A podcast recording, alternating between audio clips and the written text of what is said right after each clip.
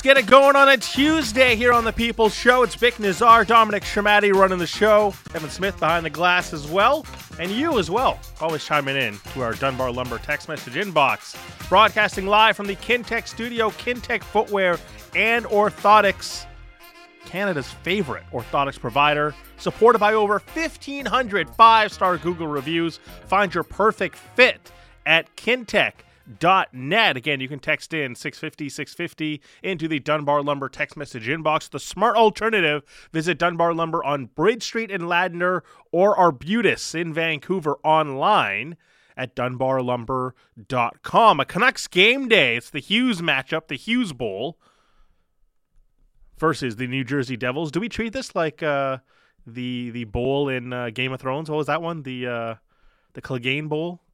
No, it's more the Flint Tropics Bowl, the Mega Bowl, Okay. to end the season. What was that one called? I, I'm, I'm I think forgetting. it was called the characters. Mega Bowl. No, but I'm I'm forgetting characters in Game of Thrones. Uh, like what was the? the I'll look it hound, up. The Hound and the. Uh, I can't believe I'm blanking on this. This is bad look for a Game of Thrones. I'm fan. on to Game of uh, Game of Dragons, House of Dragon now. Yeah, did you like it? I Yeah, mean, I not did. that we're gonna. Uh, No, do this anything. isn't. You know, Adnan's on Thursday. Yeah. Well, what about that sort of stuff there? I think it was called the Clegane Bowl. All right. Anyways, uh, it's the Hughes Bowl here today. Uh, 650, 650. Yes, the Hound in the Mountain. Thank you very Yes. much for the people that are texting in. But I, I think that was called the Clegane Bowl. It was Yeah, all one word. I'm all I, I'm all over it. But thank you for the text uh, coming in. Uh, all right, we'll uh, got so much on Tuesdays as we do every week. We got Jannik Hansen coming up as he does every Tuesday, right off the top of the show. Mark Schofield as well coming up later this hour, taking a look at Week Eight and just uh, some quarterbacks that are. Uh, thriving. I'll try not to ask uh, Mark about Geno Smith, but I got a feeling I'm going to ask Mark about Geno Smith. It's just what happens. Geno's so good guys. He's so good. Dom's eye rolling behind there. He is so good. We'll get to that later on uh, in the show. Plus, it's Tuesday. Guess the lines as well. But let's uh, talk to Jannik Hansen now, as we do every Tuesday here on the People Show. Right off the top of the show, longtime NHLer, former Vancouver Canuck. Uh, Jannik, how are you? I'm good, good. Can't complain yourself. Uh, much better than uh, last week. Uh, we didn't have any wins to talk about, and now uh, we have two. So they they're they're trending better finally, Jannik. Uh, so it, it's two, five, and two now on the year. Uh, do you look at anything that's changed, or, or or or what did you notice in those two wins? Well, you got the wins. Um, you got a little bit of I wouldn't call it puck luck, but but you won some of the you won the special team battles. Um, you had some guys stepping up. Um, obviously, um, uh, Spencer coming in, uh, making making some big stops against Pittsburgh as well, especially early, helped them in that game. Um, so there, there was some uh, some things that were different from the first uh, couple of games where they always seemed to end up on the wrong side of the coin. Where when it was flipped in the last two, they ended up on the right side. So they needed it, uh, some fresh uh, fresh air in the dressing room, if you will. Then they had all these days off, and it's it's a lot easier to go into four days in between games, having one two instead of being being buried completely in a hole. So uh, it's kind of a, a reset button, if you will. Um, and, and now they're going to get some games here a little more quicker in succession. It seems like they're getting healthy. Um, so again, it will tell uh, which team we're going to be seeing going forward here. They still have a somewhat easy schedule before it looks like it's going to get very, very hard here five games down the road. So, so they need to start scraping out some more wins. Uh, on Thursday, there was a bunch of fights uh, against Seattle. Now, it, it comes out later on the weekend that the executives talked to the team and even mentioned, hey, players could go on waivers. If there's changes coming, it's going to happen to the roster, not to the coaching staff. Uh, have you been in that situation where executives, not the coaching staff, but the executives of the team, are addressing the team in the locker room? Uh, they maybe not in a locker room in that sense, Sure. but, but I have had uh, individual meetings uh, where every te- every player is scheduled one after another, and you just cross you, cross each other in the hallway. And During the Again, season, those- right? Not like exit meetings. during the season, Yeah. yes, I've had them. I've had them with Gillis as well, um, uh, and it was whether we lost uh, a couple of games uh, too many that he didn't like, or, or whatever it might might be. We we had these meetings as well, and it is when things are not going according to plan. Um, and again, it's more than just a couple of losses. It's when the ship needs to be changed. Uh, so again, it puts everybody on notice. Um, and again, the assessment that came out, I agree 100% with. Uh, it, this group has had or is on their uh, on their second coach now. That the third one will not be with the same group. Because um, again, if you keep keep making these same mistakes, keep ending up putting the team in the same uh, same position, again, change will happen.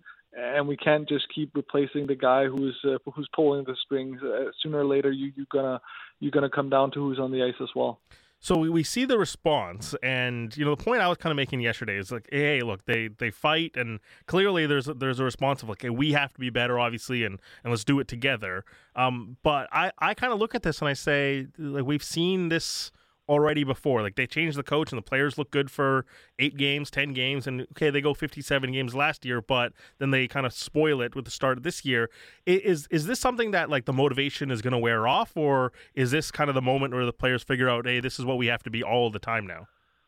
Well, you, that that's the dressing room that's got to police itself. You can't keep having uh, coach, uh, GM, uh, president, whoever it might be, coming in to motivate your players. It doesn't work like that. You can't do it over 82 games. If we play like the NFL and we played 16 games, by all means we can come in and motivate you for every single game. Right. You play once a week, but but you play three, four times a week, back to back, three and four nights.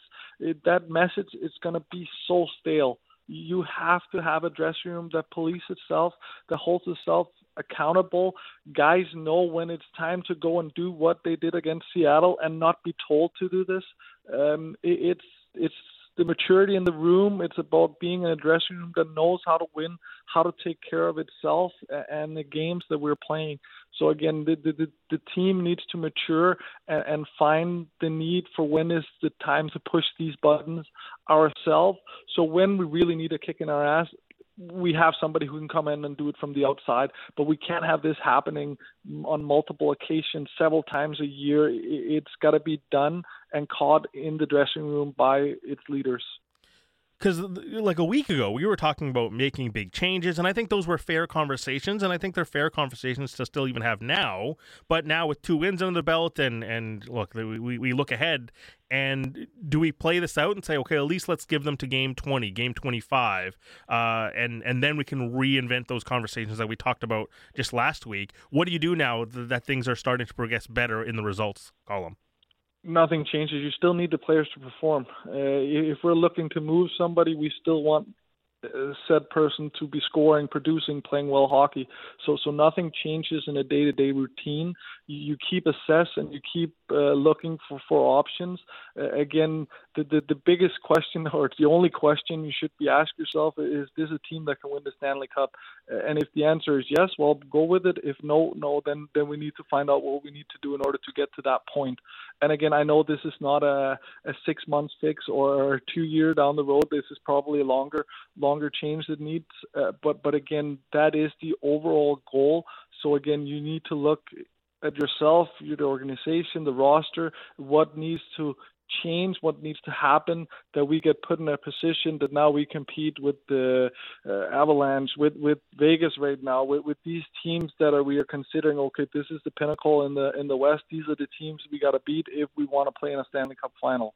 Um, and right now, if we look at the roster, obviously we we, can't compete with, it, with with Colorado, and there's no shame in that. Mm-hmm. But but again, you you got to look at, at what needs to happen, what needs to done, where we need to improve in order for us to get to that point. And it's not an overnight uh, thing that we can change. So, so it, it is it is changes that needs to happen over time. But again, that is direction you want to go in. So also you you can't you can't lie to yourself. And yeah, we, we, we won a couple of games here, and things are well now. And let's just get back. We we, we got to keep that uh, that picture of the overall uh, goal in mind, and then go from there.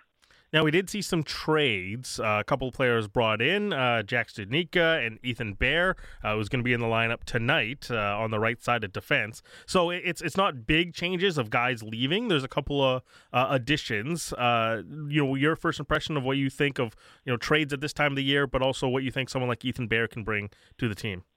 Yeah, again, these are the type of players I, I don't have a whole lot of knowledge about. So um, again, how how these play out. It, it's kind of one of those where you put a bunch of fish in a barrel and you hope Sure. to hit something. Uh, and if it plays out great, is this a player that that's going to push it over the edge and all of a sudden push it in a whole other conversation? I highly doubt it. It's one of those where it's on a third team now and looking for fresh opportunities, haven't quite panned out here there. Um, so so again, we've been talking about a right-handed defenseman. He's a right-handed defenseman. Hopefully, he can come in and provide something. Um, but again, time will tell. But but it's definitely not a, a seismic shift in, in the dressing room in any sense that that's to create some sort of disturbance. It's more of uh, just going with the flow, adding a piece here and there, and again, hopefully it'll it'll pan out. And if not, we didn't really give up too much. Do you look at these if you're a player in the move in the room, and we've talked about again big changes? Uh, how, how would you respond to, to these smaller moves, depth additions? Is this something that's a, a jolt, or is this something that's like, okay, this is part of the coming storm that might come eventually? No, this is just like you come in there. Nobody left the left the room, so Right. there's no. It, it doesn't doesn't tinker with anything. There you're gonna say, oh, there's a little bit more competition, and yeah, it looks like Burroughs coming out of the lineup. It's gonna be a little bit harder for him to get back in these sort of things. But but like you're saying, in the overall scheme of things, it's fringe movement that doesn't really shift anything. The guys that are coming back healthy are are diving right back into the lineup anyways. Uh, so so it doesn't really do anything. It doesn't put anybody on notice. It it adds some depth. So if a couple of guys go down, you don't have to dig as deep in the farm in order to find replacement players. Um, so I'm all for depth and have these players ready to step in and not lose too much. Obviously, you lose Quinn Hughes, you can't replace that. Um, but you lose any of these Burroughs, Stillman, Poolman, uh, whoever you- we're, we're talking about, like we have a suitable replacement right now because that's the level of, of all the defensemen.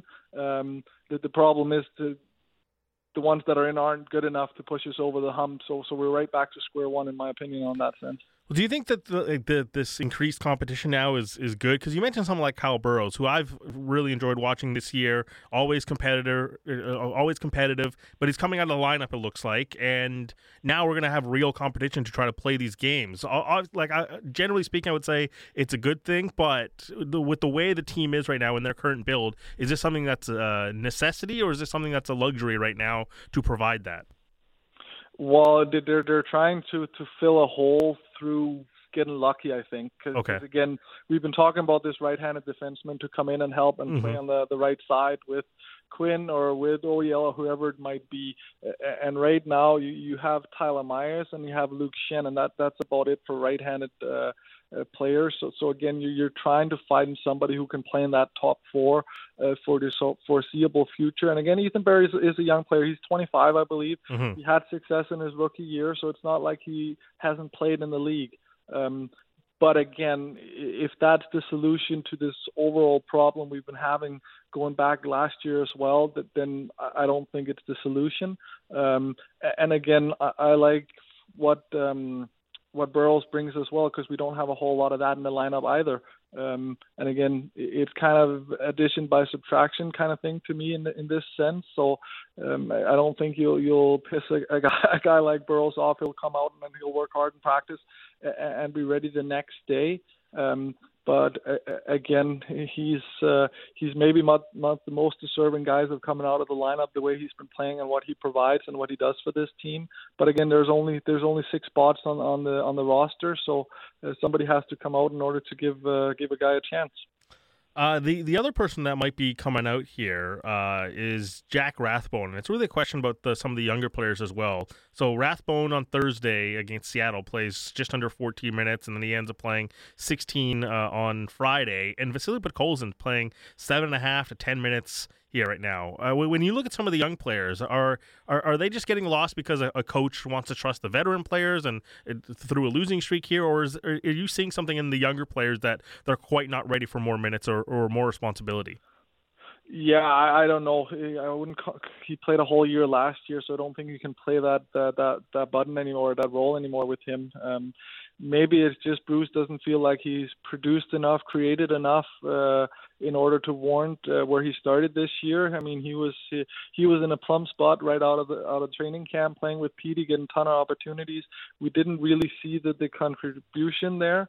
Um, so so again, when you don't get the contribution, then then you kind of get sifted down through the lineup. You continue not contributing, and then your minutes will will disappear. Um, he doesn't kill penalties. He doesn't doesn't play on the power play. So so he is really um, relying on that five on five minutes. Uh, and again, if there is a lot of penalties, you get lost in the shuffle. Um, if you're trying to push for for goals now, which they have been doing as well, um, these guys don't get as much ice time either. So so he's kind of he's getting lost in a little bit in the shovel in the shuffle because he hasn't been contributing maybe as much as as Bruce would like him to. Uh, someone that is contributing right now, uh, he's got four points in his last two games, uh, two goals and two assists. It's Ilya Mikheyev. Uh, he scores two against Seattle and then provides two uh, against uh, the Penguins. Uh, it feels like the the injury, the preseason, maybe is finally over that and kind of caught up to the minutes of the, the season and the early going. Uh, you know, to just where you are with his game, because it does feel like he brings something uh, from from a speed profile that Vancouver has not had, and and it just feels like he's a a rare player to find because of the way he can skate. Yeah, he, he does provide a lot, and he's kind of the player who can fit in a lot of different places. Um, whether you want him in your bottom six, top six, middle six, uh, he he seemed to be able to find a way to play there. He's been on a power play as well. Um, I don't think he was playing on a power play in Toronto, but but again, it gives him more opportunities. Um, they're paying him handsomely, um, so it can't just be enough for him to check anymore. He has to provide scoring. Uh, he has to provide that side of the game as well. Um, so it, it's always good to see these guys that come in, uh, big additions in the off season, that that they come in and have some success. Because if they don't, um, it, it can kind of wear on them, and all of a sudden you start thinking, "Oh, did we make a mistake on this guy?" And these things are playing over in his head as well. Uh, so, so it's good to see him contributing finding a role. Um, it seems uh, him and him and Kuzmenko and Petey has found a pretty good niche there. I know they were together in camp as well um, in in the beginning, so they got some familiarities with each other. Um, but again, it's hopefully something that can that can continue. Again, we're shifting into Petey here right now. It would be nice to find a, a running mate or two for him, uh, so he doesn't have to worry about who's his winger on on any given night. Where it, it does seem a lot like he gets uh, uh, quite a bit of a rotation in order to get other guys going. Is that the best combination, uh, Mikheyev and Pettersson? Because it feels like the it was it was the, the combo I was maybe most excited about because I think there's so much strong defensive awareness, and then you know Pettersson's so good at anticipating plays, and uh, Mikheyev pressures guys so well. It just feels like they can play off each other really well in both the offensive zone for checking and then just in the defensive zone as well.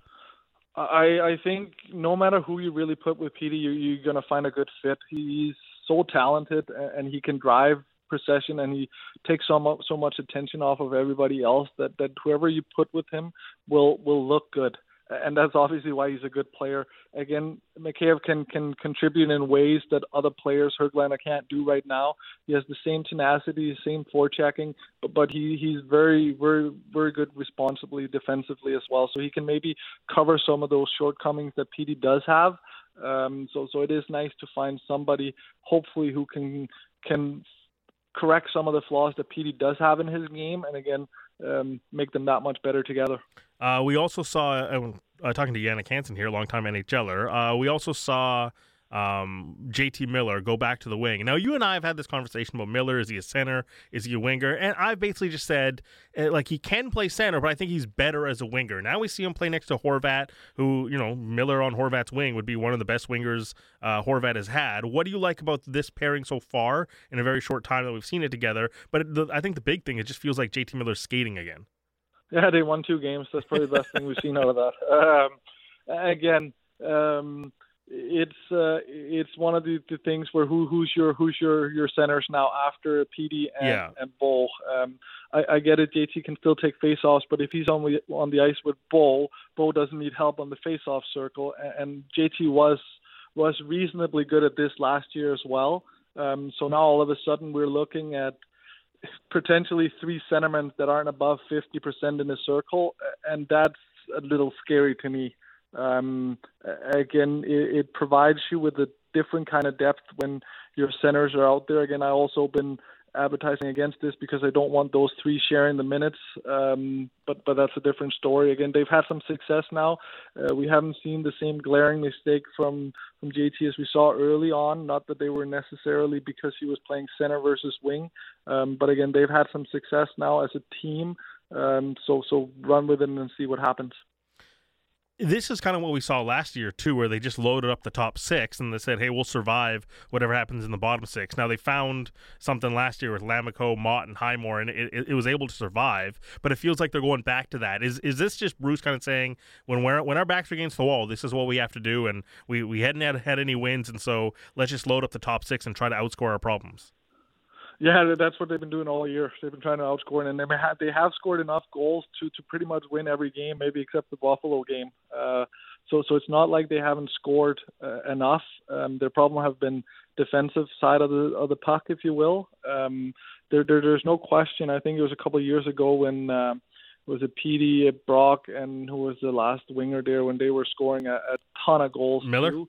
Um, was it Miller on that yeah. winger? Um, when you had a, a really good top five, and then the sixth person was the one we were talking about. Okay, who's going to complement the top six here? Where now it, I feel like it's a really, really strong top nine.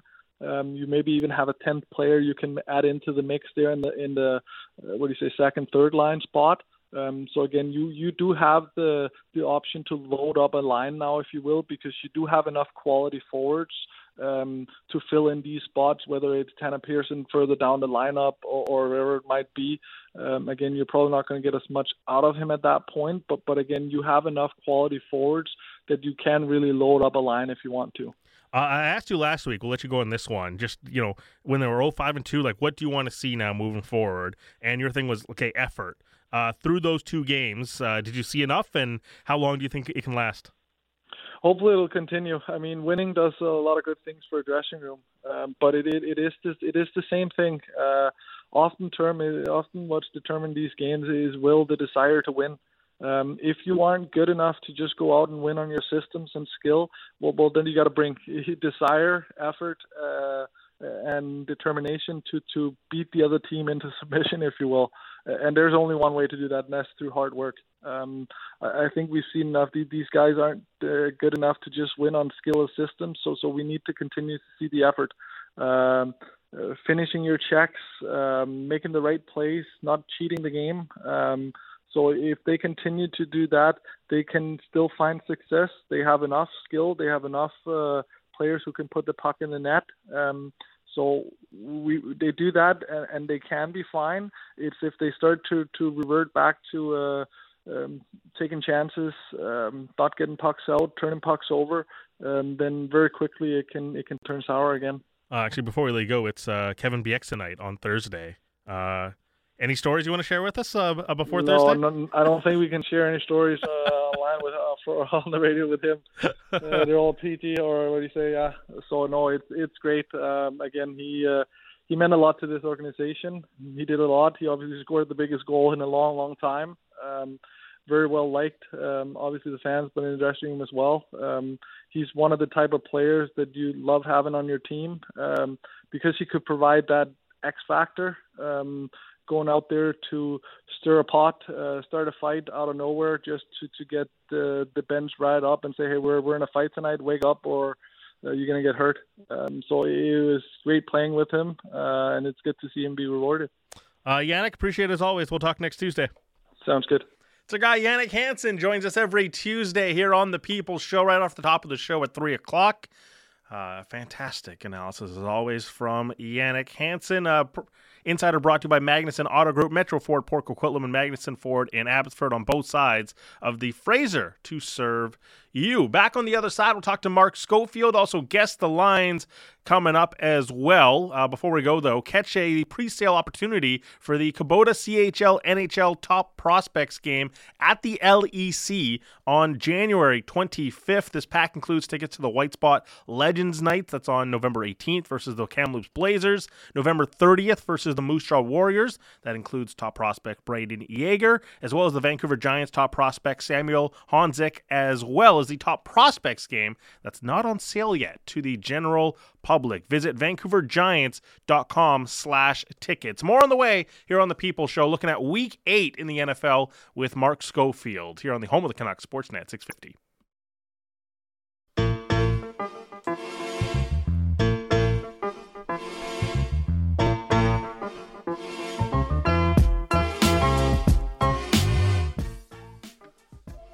Welcome back to the People Show. Bik Nazar, Dominic Sramaty running the show.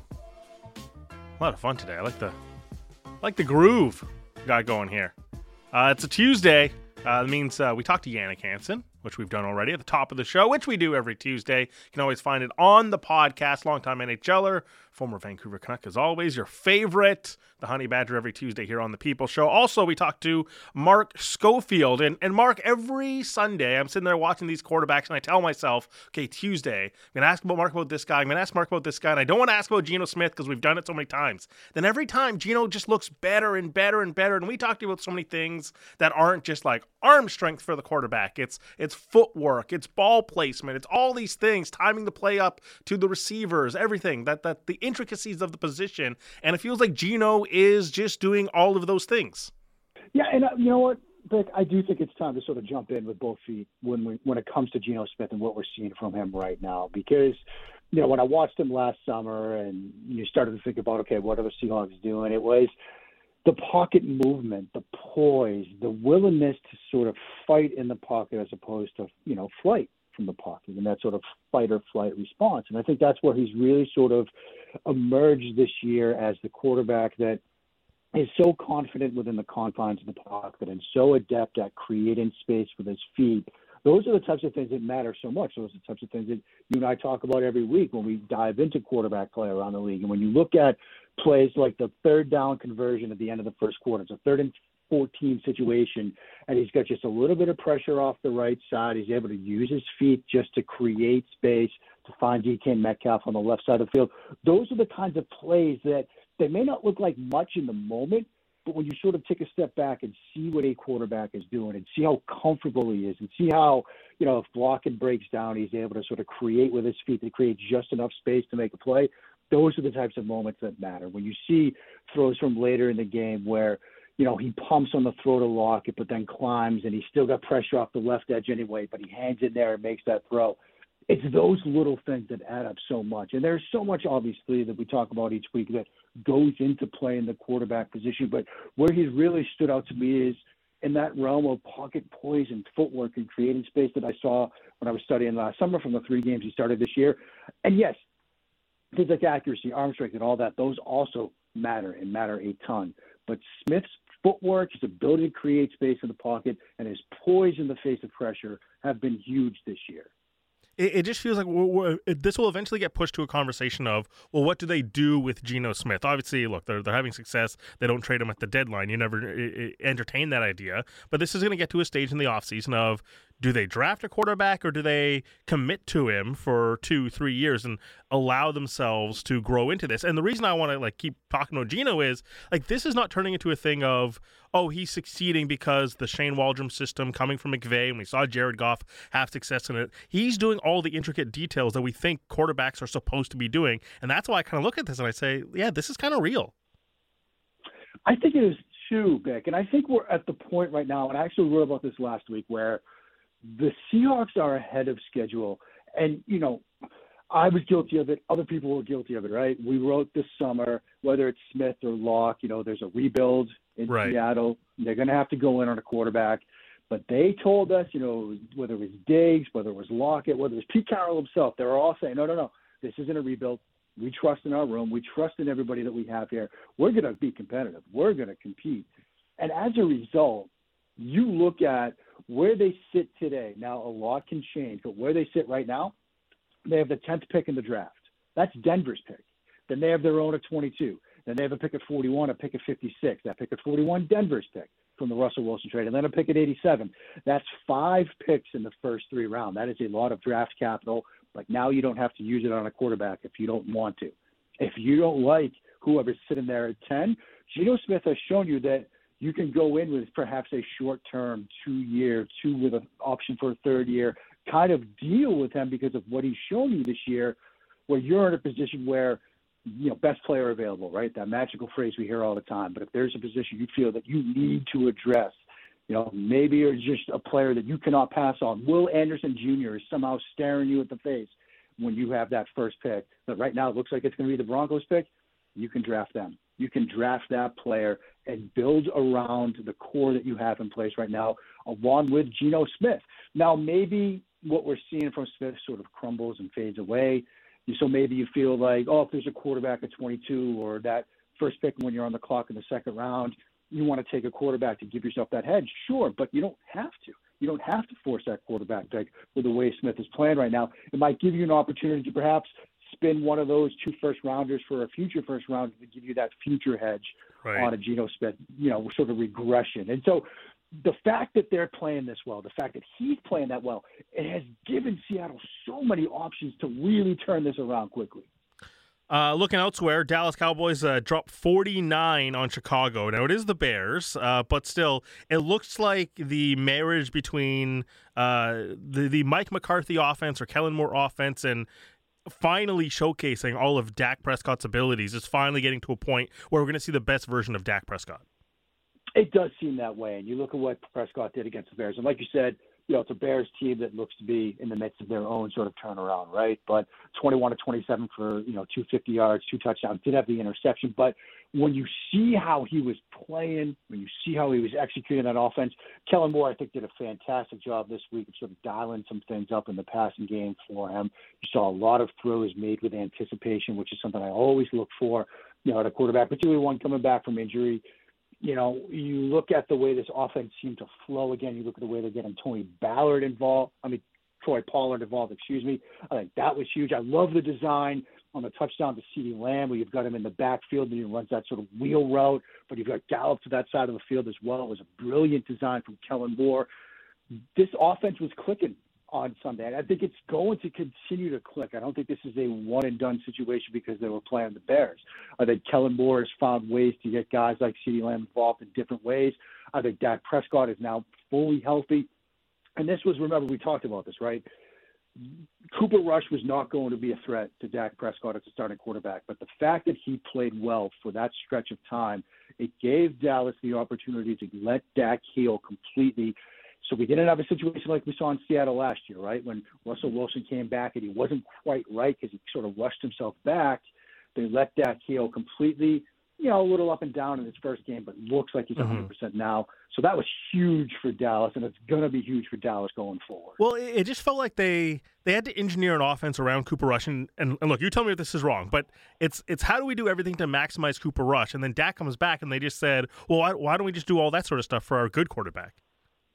Yeah, no, I, I think that was part of it, and, and you're supposed to do that as a coach, right? Right. Like just because, and we've seen this with other teams, right? We've seen this with Aaron Rodgers and the Mike McCarthy years, and it's you know funny that this is all sort of coming full circle, but you know the running joke and meme when McCarthy was in Green Bay was they're just going to fix everything with slant flat. Like we're just going to run mirrored slant flat, and if it's not open, Aaron's going to figure it out.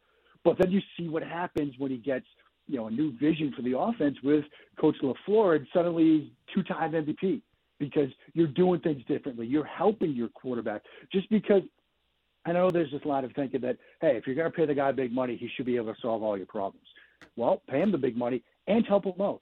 Do something schematically for him. You know, and you saw, you know, like you said, with Cooper Rush, they figured out some things that they had to do. This, so I hope Cooper Rush keep doing that. If it worked for Cooper Rush, imagine how great it's going to be in Dak Prescott's hands. So this idea that because you pay the quarterback a big money deal that you have to sort of let him figure it out, I, I, I go in, I go in the absolute opposite direction. You should always be looking to maximize your quarterback and what he can do and doing everything you can schematically to help him out, whether it's Cooper Rush or Dak Prescott. So there's the schematic version of helping a guy out, and then there's their the just put talent around a guy. We see in San Francisco, Jimmy Garoppolo, uh, I think four incompletions and 235 yards, and they surround him with Christian McCaffrey all of a sudden. Now Deebo Debo was away last game, but you know McCaffrey can win in areas of the field that I would say traditionally Jimmy Garoppolo has struggled in. I'm talking like in breaking routes from uh, you know, we, we would talk from depth, but now here's McCaffrey operating in this space. What can McCaffrey do that will open things up for for Garoppolo? Well, I mean, I think it's the versatility. I think it's the matchup effectiveness. I think it's the fact that you know, especially when you get Deebo back, you know, that's going to be create creates a lot of you know mismatch opportunities for this 49ers passing game because you know if you decide to put you know Christian McCaffrey in the slot and Samuel in the backfield, like imagine that sort of from a formation perspective, and you're a defensive coordinator, you're like, so what do we do when you've got Deebo Samuel lined up, you know, standing next to Garoppolo who's in the shotgun and Christian McCaffrey in the slot? Are you taking a corner and putting the corner in the box and taking a linebacker and walking him out to the slot? Or are you to keep that linebacker in the slot? Because what it does is it gives you that sort of pre-snap look. If you're Garoppolo and you see a linebacker matched up in the slot against Christian McCaffrey, you know exactly where you're going with the ball, right? Or theoretically, if you see a cornerback down in the box, you've run Deebo Samuel in between the tackles before. You might run against that. Look. Right. Or if they decide, look, we have to treat both of these guys as, you know, running backs, and you've got linebackers, linebackers, you've got that matchup against McCaffrey in the slot, a matchup he's going to win. And so it gives Kyle Shanahan so many different opportunities to create and then exploit mismatches. And as a result, it will give Garoppolo better throwing lanes because, like you mentioned, those in breaking routes, whether it's from a slot or McCaffrey running an angle route out of the backfield, if he's matched up against the linebacker in those moments, he's going to win those most of the time in one on one. He's going to have really good separation on it, which makes it an easier window for the throwing back, for the quarterback to hit. And I'm thinking back to when the Cowboys first traded for Amari Cooper, right? One of the struggles that Dak Prescott had years ago was ball placement. Now you got a guy that can separate. So, you know, two yards of separation becomes four yards of separation. Suddenly those throwing lanes are bigger and the precise ball placement doesn't matter as much because you've got more separation the, from the guy you're throwing to. So it's an easier, if it's not thrown to the right hip or the right shoulder, it's still going to be caught because there's more separation. That's what McCaffrey can help deliver thanks to some of the mismatches that you know Kyle Shanahan is going to create, especially when Deebo Samuel is back. And that's why this is going to have this huge effect on the Niners offense uh, talking to Mark Schofield, QB analyst and uh, writer at SB Nation, as we talk to him every Tuesday here on the People's Show. Uh, I want to get uh, the, the, you know spend a couple of minutes here talking about the 2021 draft class, and it feels like perceptions are starting to shift negatively on a lot of these guys. And I want to start with Trevor Lawrence because I think it's okay to say maybe he's not generational, but when we apply that comment, it's like, well, he's a bust because he's clearly a, a, a, a top you know 15 14 quarterback but are, are we going to see the ceiling that we thought we were going to see with him coming out of clemson because I, I i'll watch some games and like the the difficult stuff it, it's like yeah okay that like that looks awesome and then sometimes there's just a pass that's like way off that's simple and i i I, I don't know what it looks like to, to you, but it, it, just feels like he's trying to do too much. And I don't know if that's a Trevor Lawrence problem. I don't know if that's a, a Jaguars problem. Where do you look at what's happening with uh, the former first overall pick? Yeah, I mean, like you said, first off, it seems like it's time to sort of hit the panic button on all these quarterbacks from that class, mm-hmm. right? Like it, it seems like they're all sorts of, you know, they're all struggling right now, and we're wondering how they're going to sort of figure it out. Um, with Lawrence, one of the things that sort of stands out to me watching him, Bik, is it seems like you know in the open field, you know, between the twenties, he's been really good. You know, one of the better quarterbacks in the league. I think numbers that might be up there would say you know, top 10 quarterbacks in the league. But then in the red zone, three interceptions this year in the red zone, which is never good. His completion percentage in the red zone this year, 43.9. He's averaging 2.7 yards per attempt when he's in the red zone. That's not good. And whenever I study quarterbacks, when they're coming out of the draft, and we've talked about this for years, I remember talking about it with the Patrick Mahomes class. Third downs, fourth quarters, red zone, right? Like those are the sort of muddy moments as a quarterback where you need to deliver. And right now, Trevor Lawrence is sort of struggling in the red zone, and so that's an area where I think he needs to clean up. And it's an area where you sometimes see younger quarterbacks struggle because everything has to happen faster down in the red zone, right? Because the field's a bit more compressed. You know, you've got that end line to deal with, which becomes sort of a de facto extra defender. You know, even the sidelines come into effect as well. And so that's an area where he has to get better down in the red zone. And if he does that, you know, everything else is pretty good. I mean, you look at him in the open field, sort of, you know, the you know the 50 to the 20 when you're going into the red zone. You know, one touchdown, no interception, 66.2% completion percentage, one touchdown, no no interceptions. Like I said, like that's where he's good. It's just when they get down into the red zone, when things have to happen even that half second faster, that's what's not clicking right now. I think they can do some things schematically.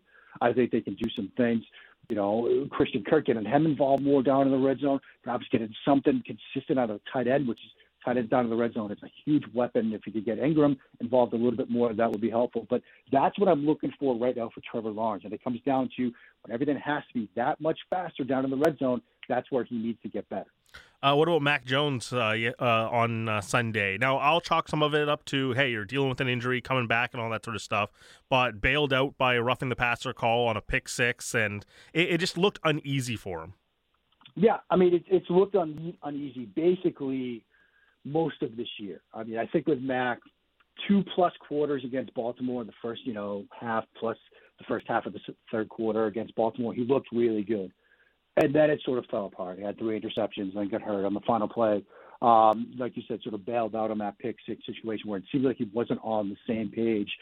And you start to wonder, you know, the offensive change, the new offensive emphasis outside zone, wide zone that they were going through in training camp that they've admittedly they've moved away from. And credit to the Patriots and the coaching staff for doing that because they realized, look, this isn't working.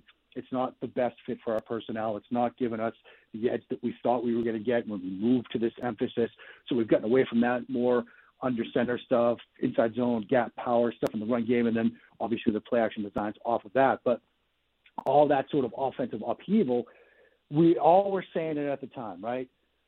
Whether it works, whether it doesn't, this seems like it's something that could sort of slow the development for the quarterback because when you have a second year quarterback you know, whatever you want to say about New England last year and their run to the playoffs, it was a successful year in terms of getting your rookie quarterback into the offense, letting them take over as the starter, winning games with them. It looked like, all right, they were set up to make a run. Now suddenly you've got new play caller, new emphasis on offense schematically during training camp. And then you're going to move away from that because it's not working. That's a lot of upheaval. It's not conducive to quarterback development. So it might have sort of set them back a little bit with respect to Mac Jones. I think he'll get through it. I think he'll get better. He's obviously coming back off of the injury as well, but it might take a little bit more time than we expected. Uh, we don't have to talk about Trey Lance because we know he's out, but Zach Wilson and Justin Fields, uh, from I guess where we were preseason, uh, there was a lot of excitement uh, about Zach Wilson, and suddenly that's you know he's bailing out of pockets really early. It's, it's all the fears that I had about him, and then Justin Fields, it, it's taken some time. There's a stretch there I was like, all right, I guess I'm out. Uh, why has it worked recently uh, with with Justin Fields? Yeah, I think part of it is they really took that mini bye week after the game to Washington, and you know, as all the reporters indicated, they really sort of leaned into okay, let's look around the league. They looked at Baltimore, they looked at how the Ravens are using, you know, Lamar Jackson both in the run game and in the passing game, and realized, you know, we have to sort of do things like that for Justin Fields to get the most out of him. And again, you wonder, okay, well, here we are. It's almost November, you're doing this now. Why weren't you doing this before? So you know, the idea that you'll always do the things you can schematically and roster construction wise to build around your quarterback, whether he's an MVP like Aaron Rodgers or a second year guy like Justin Fields. You should have been doing this to begin with. And so it's great that they're doing it now. You wish you would have seen it before. But then you start to see, like we saw against Dallas, the game slowing down for him a little bit in the passing game, right? Like you're starting to see, you know, more of those anticipation throws. You're starting to see him sort of trusting himself downfield. And I remember when I looked at him a couple of weeks ago, it was, oh, he's not trusting himself. He's not trusting his arm. He's not trusting, you know, the guys around him. He's not trusting his receivers. You're seeing that trust now. You're seeing them get the ball out on time, in rhythm, making some aggressive decisions in the passing game, but aggressive decisions that are appropriate decisions that you want to see a quarterback make in that moment. And so you have the run game elements, using him as an athlete, then you're seeing that start to open up some stuff in the passing game. You start to see him trust himself a little bit more in the passing game. The touchdown to N'Keal Harry, beautiful design where you've got that sort of slot fade concept to the left side, but Harry's at the three, that inside trips receiver. You get him in a zero blitz. There's no safety help. Confident read, confident decision, great throw, great catch. You know, they run this sort of under center play action where you show them the post over, but then Mooney like breaks back to the outside. Beautiful design. Fields has a collapsing pocket around him, but now he trusts himself that oh, I can, get, I don't have to bail from this. I can hang in there and make that throw. You're seeing him start to trust in what's around him. I think that's ultimately in addition to the, you know, the stuff they've done schematically the past weeks or so. The trust in himself and those around him has been huge for him these past few weeks. Uh, we let we we leave you with uh, this question every week. Uh, I feel like it might be PJ Walker, but let's get to it. Uh, the throw of Week Eight. It was the most improbable throw since next gen. It was the longest throw since next gen. Yeah. Chardon passes that PJ Walker hail mary. And look, you know, Josh Allen's touchdown to Stefon Diggs, the sort of short arm throw under pressure to the right side of the field, very impressive. But when you make a throw like PJ Walker did, they needed a miracle in that moment, and PJ Walker gave them one with that hail mary to DJ Moore. Just an incredible throw. And again, moving to his left then resetting the feet, flipping the feet and the hips to make that throw like 69.2 yards or something insane. Just an incredible throw from PJ Walker. Yeah, it was one of those little hail marys, not just like throw it to an area. Like he he, he was like, no, hey, was like, no, go go get this one. This guy. Yeah. yeah, yeah, he's throwing to DJ Moore. This isn't hey, all four of you guys just go run to the Yeah. front right corner of the end zone and just we'll knock the ball around. That's who he was throwing to. I mean, we give the hail mary tag because you know you need a miracle at the end of the game, but that's where he was going with the ball, which makes it even that much more impressive. Mark, we appreciate it as always. We'll talk next week.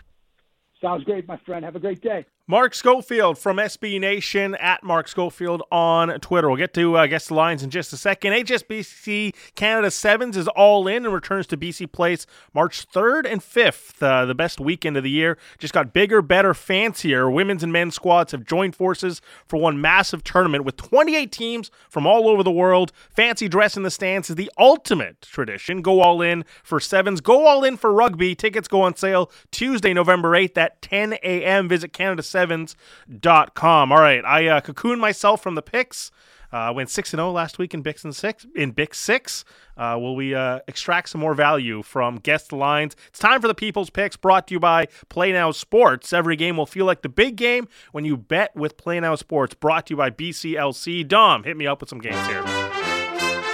Love that tune.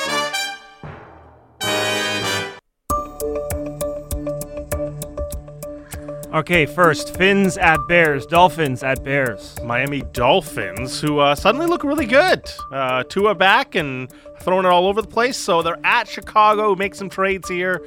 Uh, let's go four and a half. Dolphins are favored. So close. Bears plus five. Oh, okay. You were close. You were close. Next on the docket, Seahawks at Cardinals. Seahawks continue to look good. Cardinals, another first half dismissal, and they come strong second half. Uh, divisional game, so it won't be the full three on the road. So I'll go minus two and a half Seahawks. Oh, so close again. Seahawks plus two.